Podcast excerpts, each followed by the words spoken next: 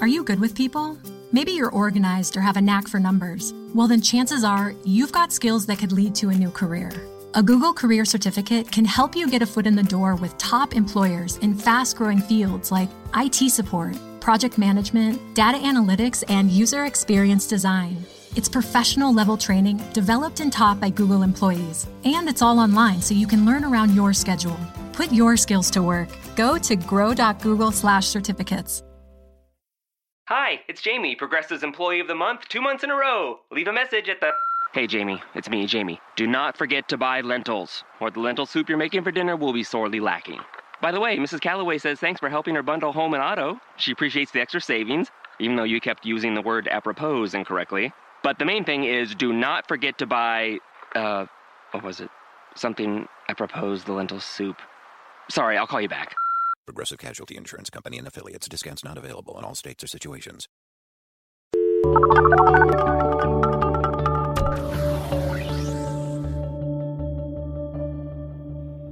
Hi, and welcome to the Pollsters. I'm Kristen Soltis Anderson, Republican pollster at the firm Echelon Insights.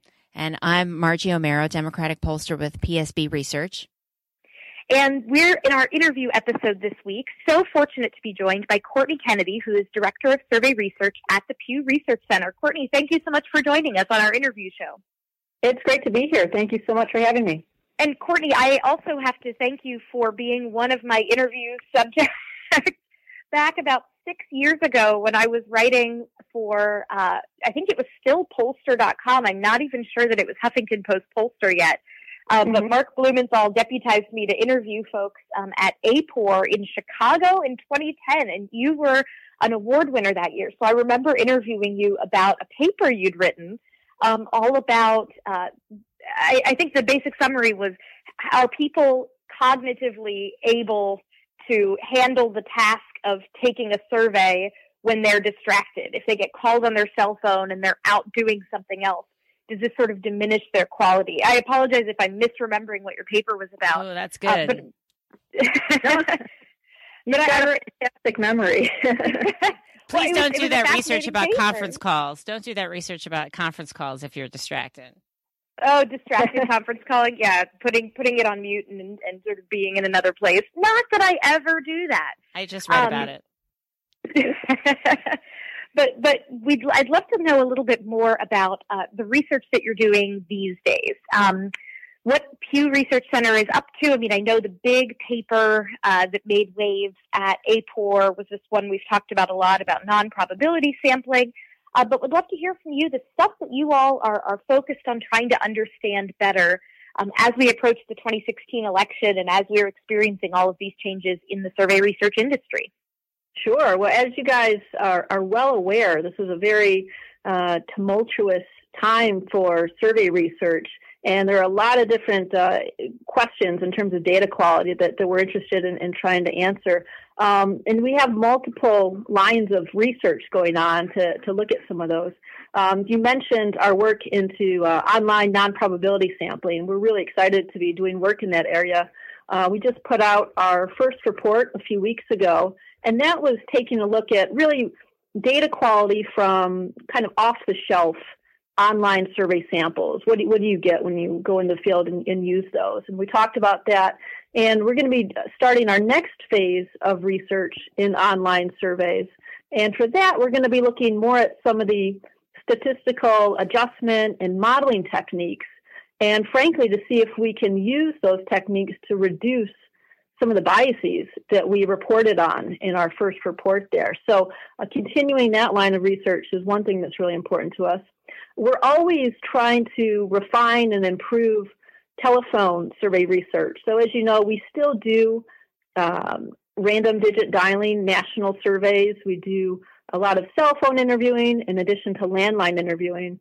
Um, and those are, you know, it's a, it's a, fairly complicated survey design. There's a lot of moving parts, and we feel that uh, we're always trying to study that and see if there's opportunities to make that methodology better. So we have a couple projects um, in the works there as well.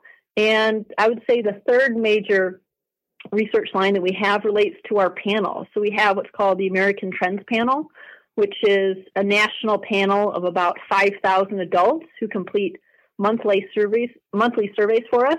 Uh, most of them take them online. A small segment who don't have internet take them through the mail. And there's a bunch of interesting research questions related to the panel and trying to improve data quality on the panel.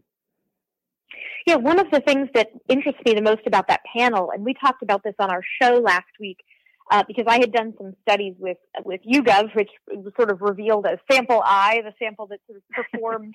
I, I, guess I, am oversimplifying when I say performed above above average, um, but but was uh, you know pretty close to the mark on some uh, measures of demographics uh, and civic engagement. Um, and you know, uh, on the the last show, you know, we were talking about, well, gosh, can we get, or uh, I think it was two weeks ago, can we get you know more media to cover these sorts of studies? And there's you know, sometimes a blanket prohibition on non-probability online studies. What you all are doing with the trends panel is kind of creating in some ways that, that probability sample, even though you're using online to actually conduct the field work um, with some yes. of the panel because they were recruited in a probability way. Um, and what I've been wondering is, I mean, obviously, when you have a probability sample, that's that's the best because without probability samples, a lot of the math we use starts to fall apart. Um, but of course, you know, it, it wasn't that necessarily the, the probability online panel was head and shoulders above some of the other non-probability panels. It's that, you know, not all panels are are created the same. There are some good non-probability panels, and there are some that were were way off the mark on a lot of things. I mean, what's yeah. your take on this move toward non-probability? And is this this is related, I assume, to some of the stuff you're doing with the with the, the you know what are the new models and the new statistical processes we can use to remove some of that bias? And, you know maybe right. it would be helpful too to just back up one second for folks who are kind of not uh, not as in the weeds as uh, with the data as as we all are. And why you know why does it matter if a survey is if a sample frame is probability versus non-probability? What does that mean? And you know one sounds better but maybe now that's less true. Those differences are are are less uh, are are less severe than perhaps they were before. Yeah, that's a great point. The term probability is not sort of a, a walking around everyday term that, that people use. Um, so the basic concept, as I like to explain it, is that you know historically in, in telephone surveys, say, uh, which are probability based, the idea there is that we start from essentially the master frame of all the cell phone numbers in the U.S. and all the landline numbers in the U.S.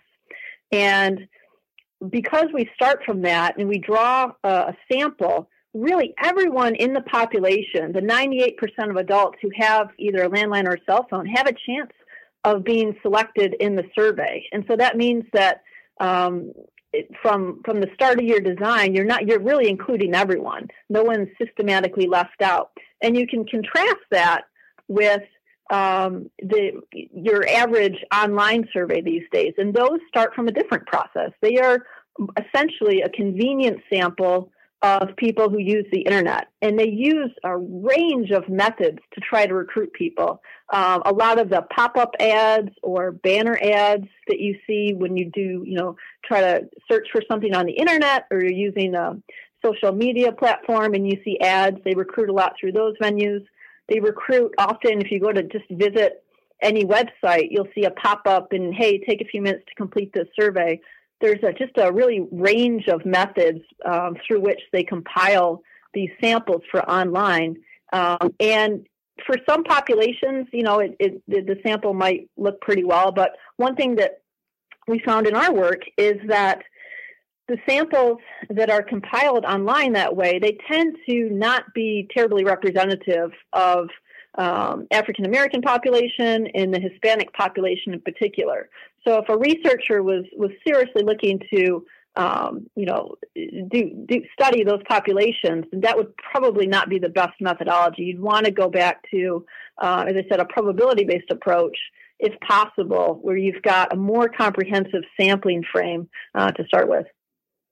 Right. Okay. All right. Well, that's very helpful. I mean, I think that's really, you know, important uh, thought for our listeners. But some of the other folks that we've spoken to and some of the stuff that's been in your research, if, if we're understanding correctly, that some of the the I, I, guess it's not selection bias, but some of the things that lead um, that make some populations more likely to respond or easier to reach with an online non-probability sample actually mirror some of the populations you're looking at when it comes to voting, making perhaps the the error not as great as maybe one might think. is that a fair characterization? I, I think that's possible. Um, I, I, do. Um, I think it remains to be seen. I want to see more evidence um, to support that, but I think that's a, a, very good theory. So the idea there is that um, you know only a, a, segment of, of the U.S. population actually votes, and the question is the people that, that don't vote. If you're really trying to just talk about the election and the election outcomes, you don't need the non-voters in your sample, arguably. Um, and to the extent that voters, those are more, who are more politically engaged, are more likely to take surveys, especially surveys online, um, then that might actually work in the pollster's favor under some conditions. So I, I think there there definitely could be some truth to that, but um, you know, there's there's also cautionary tales. You've probably um, heard about the, the British election last year, where um, the online samples and, and frankly the telephone surveying that was done um, did not perform too well. There was a um, it wasn't so much I think that they um, over or underrepresented the, the voting level or the turnout rate, but they had disproportionately too many people that were, you know, pro-labor. So um, you, that's the tough thing with elections is that you have to worry about those those two dimensions equally. You have to worry about getting the turnout forecasted properly, um, but then you have to worry about sort of the left-right dimension in getting, um, you know, obviously the, the party uh, vote preferences correct as well. And it's it's it's difficult to do both of those well and simultaneously. Yes, welcome, welcome to the challenge of our industry. Right. I mean, it, it, it's one thing if you need to know, okay, I need a sample that's representative of adults across the country because we have a lot of really good government data that tells us what the correct proportions of everything should look like. You can do weights that that makes sense, but for a lot of political pollsters, there's a bit of guesswork to it, and it's probabilistic thinking. And well, this person has an 80% chance of being a voter, so how much should their response count for? And then this person, gosh, they're only a 20% chance of, of being a voter. So how much should they count? And, you know, I think a lot of places where pollsters have gotten into trouble in the political space is they assume those people who are less than 70% chance of, of voting voters, they don't count as likely voters. So they don't count. And then all of a sudden you wind up with this, you know, sometimes low information and low propensity voters do vote. And that kind of throws a wrench into things. Uh, right. But I also, I also want to ask then, you know, we've seen this trend away from ballot test polling, that you've got a lot of major media organizations that love to test the horse race, but the Gallup announced this year they're going to be moving away from that. No more ballot tests. You know, they'll ask job approval, they'll ask save unsaves, they'll ask uh, issue questions, but, but really the ballot is no longer as interesting. And I, I think Pew is in the same camp. Is that right? To some extent, um, we are still asking vote preference. We put out a political report um, about a month ago. In you know, in it, we did report the horse race. But the main thing with us is is really just thinking about our research more in terms of trying to answer the whys of the campaign, trying to talk about the narrative. Why is there so much support for a, Donald Trump candidacy or a Bernie Sanders candidacy? Uh, what are the societal factors? You know, the um, employment factors, uh, the other things that are that that you know explain why the, the support levels are so high. And, and you're absolutely right that we're we're not emphasizing you know candidate A is ahead by X points and candidate B has has Y points. Um, we are not focusing on that as much anymore. And um, the main reason, honestly, is um, we think if we sort of look back at where Pew Research Center has made the most contribution to the national dialogue, put out information that other places weren't putting out, you know, really enriched um, the discussion. It's, it was not our horse race numbers. It was, you know, our economics reports. It's our reports on the middle class, our reports on Hispanic migration. Stuff like that is, um, in our opinion, much more useful contribution to the dialogue than yet another horse race number. And, and the second point there is that there's other people in that space. You know, there's it seems like a raft of, of new horse race numbers thrown out there every day, right? And so there's, from our perspective, there's not a lot of value in us spending the resources to to to put those numbers out there because they really get lost in the shuffle frankly. Yeah i mean we look at all we look at everything every public poll and we sometimes it feels like we need another horse race poll like we need a hole in the head. You know there's so much. So exactly and i think and you know, there's also an argument about what is all that horse race data do to journalism, and what is it? how does it affect how this campaign is being covered and what um, you know the public is ultimately taking away from that campaign coverage. And while I think political polling is essential and it, it adds a lot of value, the horse race numbers, especially at sort of this stage in the campaign, which is in a bit of a transition period, you could argue that there's not that's not helping the, the national dialogue very much. So the other thing that I think Pew has always been good at, in addition to you know, sort of putting out interesting information about where America stands or where the world stands on, on a whole host of issues, is that you all do so much uh, work that really helps the whole industry. I mean, the Pew Research Center, you guys, your study back in, I think it was the mid 2000s about response rates and how, you know, response rates used to be here and now they're there. And, you know, and even if you really try to, to push and you get a response rate on a survey to go from 9% to 18%, the good news is that the results of those two surveys weren't terribly different. I mean, this, and, and then the stuff that you all just did with the non-probability surveys, this stuff has to be expensive. And so you're providing this fabulous public service uh, to folks like me who work in a, a for-profit capacity in this field, helping make sure that I'm still doing my job right. But I'd love to know a little bit more about just the mission that you all have. I mean, what is your, as sort of the director of survey research at Pew, what is the mission that you have been given uh, that that you are trying to achieve in your role, and that the Pew Research Center is really looking looking to achieve? Because you all provide a great public service. No, thank you, and I appreciate that. Um, it absolutely is a central part of my mission as director of survey research.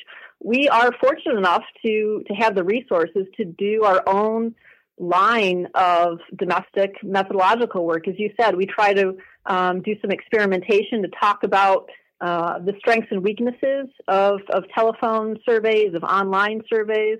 Um, so we do uh, have an entire methods agenda. Um, in addition to the other work that uh, my colleagues and I do is, is really consulting um, across the center on a lot of the different complex projects that are being fielded. So if um, one of our political scientists has a question about how to design a complex survey or how to analyze um, data from a complex survey, we help out with those questions as well. But the part of the job that, that I'm very passionate about is really getting to do this type of research because as you said it's it's rare it's resource intensive and most organizations just aren't built to be able to conduct it and try to disseminate the results. So i, I feel uh, incredibly fortunate to, to be here at pew research center where it is part of the mission and it is funded and we have great people to, to execute that research so tell us a little bit about how you got into the biz. That seems like a good segue. We have a lot of uh, college students and grad students who listen to the show. Have professors who assign the show to our students, which we love. Um, tell us a little bit about your path and how you recommend a what path you'd recommend for folks just starting out. Sure. Sure. So I was a freshman at University of Michigan in fall of 2000. And um, I was lucky enough to get involved. They have a program there that links up undergrads with different research projects going around campus. They literally give you a binder that's like two inches thick, and each page is a different research project. And a lot of them were like medical studies or stuff at the business school, but some of them had to do with political science, and I was that's what I was interested in. And there was a project going on by a professor at University of Michigan, Michael Traugott, who had, wrote up that he wanted to study pre-election polls in the 2000 presidential race. And this was like September. And I ended up being able, I interview, had to interview and do all this. And I was able to get on that project. And if you remember 2000, that was the night where Florida, you know, got called back and forth and election night. It was just this complete disaster, really, for I think a lot of the. I remember well. Oh yes. but it was it was so cool and it was so fascinating. And i was just like over the moon excited about it because i was engaged in that research. And i through that research i'd gotten to know some of the people in the field. And that really just um, catapulted my interest. Um, and really from that moment on i knew that i wanted to, to work in survey methodology and public opinion polling. I was absolutely totally hooked. So that's that's kind of how i got started. And then once I knew I wanted to do surveys, I, I purposely did something that I'd recommend to any students out there. There's a lot of different sectors, right, to the survey research industry. There's the federal statistical agencies, there's private sector, there's um, the nonprofit sector, and there's the academic sector. And I interned or worked for in some capacity for each of those. So I spent a summer at the Census Bureau. Um, I worked for a public opinion pollster, O'Neill Research, out in in uh, Tempe, Arizona, for a summer. I came here to the Pew Research Center and interned. Um, and I obviously was working with some some academics uh, first at Michigan and then at the Maryland Joint Program. And it was you just learned so much by exposing yourself to all the different sectors and see how data the survey data is used, see how it's designed, and, and understand um, the variance there and all the different um, people, both on the design end and the consumer end. So that was a really fantastic experience that I think helped me figure out where my interests were and, and really get a, a good lay of the land in terms of what the field looked like. That's a great story. And the fact that you s- sat through the 2000 polling crisis and thought this is so cool is just the different, I guess that's just is a difference between the academic perspective and the partisan perspective. I'm sure that I don't, I, I was not sitting thinking, this is so cool as I watched that happen. Well, cool, cool might be uh, the, the wrong word, but I, am fascinated no, for no, sure. It is it, cool. You know. No, it is cool. It's just you know that's like the academic problem of what happens when polling goes wrong versus the partisan problem of what happens when the, you know, the polls are different from the outcome and Yeah. what you say and who says it, how soon. Those are you know that's those are all now the polls just put, got wrapped up in the whole story. But um, do you? So uh, what are you working on next? Like, what's the next big thing that folks should be on the lookout for you, and how can folks find you? Sure. Um, well, I can start with the second question first. Uh, Pew Research, um, pewresearchcenter.org. Uh, that's our website. We've got a, a whole tab devoted to methodology. That's where we post all of our reports, so pretty easy to find. Um, in terms of what's next, um, we're in the field now with our next phase of online survey research. Um, probably sooner than that, we're going to be reporting on our next line of experimentation in, in telephone studies. So you mentioned that uh, we do have this legacy of looking at what effect does response rate have on telephone survey data quality, and we're going to be updating that line of research with a slightly different design. Um, this year, one of the questions that I'm interested in asking is whether the fact that we still do 20 minute cold call telephone surveys, like, is that really still a good idea? You know, in, Oh, in today's yeah.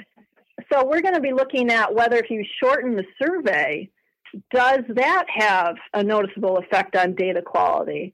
Um, among some other questions, but that's uh, a research question I'm really excited to, to address. Oh summer. yeah, Oh, I that's can- good. I can't wait till that comes out because that has long been. I I actually get pushback from my clients all the time because I will not allow Echelon to field a survey over a certain amount of time because I just I I am of Yep. the view that like after a certain amount of time, people are checking out, people are hanging up, it's pointless. So like, Yep. I will get pushback from clients a lot who they're like, well, my other pollster would let me do a 22 minute survey. And I'm like, well, then you can go work with them because I'm not doing it. So I'd love to know if that's just me. Like, am I just instinctively?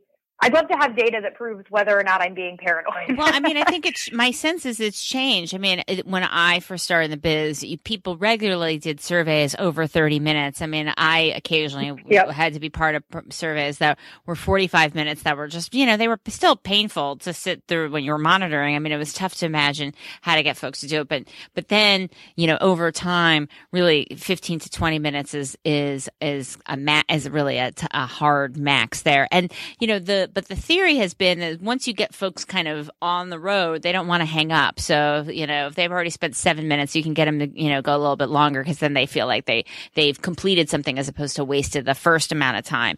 Um, Mm-hmm. but but obviously at some point people start dropping off. I guess you know you can't you definitely can't do thirty to forty five minutes anymore. That much I know. But I'm dying to know if you can do fifteen to twenty, or do you have to even be shorter than that? I guess it's sort of like the the length of a sound bite is shortened. You know, the length of everything is shortened. That's right. Yeah, I mean, it feels like it's something that we all know intuitively now, just about the way you know our modern lives are. But i wouldn't say that there's a lot of great data to really back that up. And i've been there you know with with clients in in talking about what what length and what burden you know is possible to to subject people to and still get good data. And so that's you know that's something that we want to contribute. If we can put uh, some good numbers some solid numbers to to back up um, that that data quality argument we're happy to do that. And Kyley McGeeney here at the Pew Research Center is going to be directing that project for us. We're going to be uh, probably in the field later this summer, and so hopefully this this fall. We'd like to get that out before the election. Oh, that's great. She's one of our active uh, followers and retweeters, so that's good. oh, I love it. Yeah. oh, well, thank you so Kyley much. Wants us to, uh, yeah, no, Kyley wants us to be on the, the cutting edge, you know, like texting. We, would all be doing text and Snapchat, I think, if she had her way. And I, I tell her we're moving there, but you got to, you got to, you know, be brava, brava. that's excellent. Well, Courtney, thank you so much. We're so appreciative that you could come. Um, you're really uh, a role model for all of us in terms of uh, a pioneer in the field and uh, a young woman in methodology and putting out some really great stuff. And so we're just really excited that you could join us. Thank you. You guys are pioneers as well. It's great to be with you. Bye. Take care. Thanks so much. Bye, Courtney. Bye bye.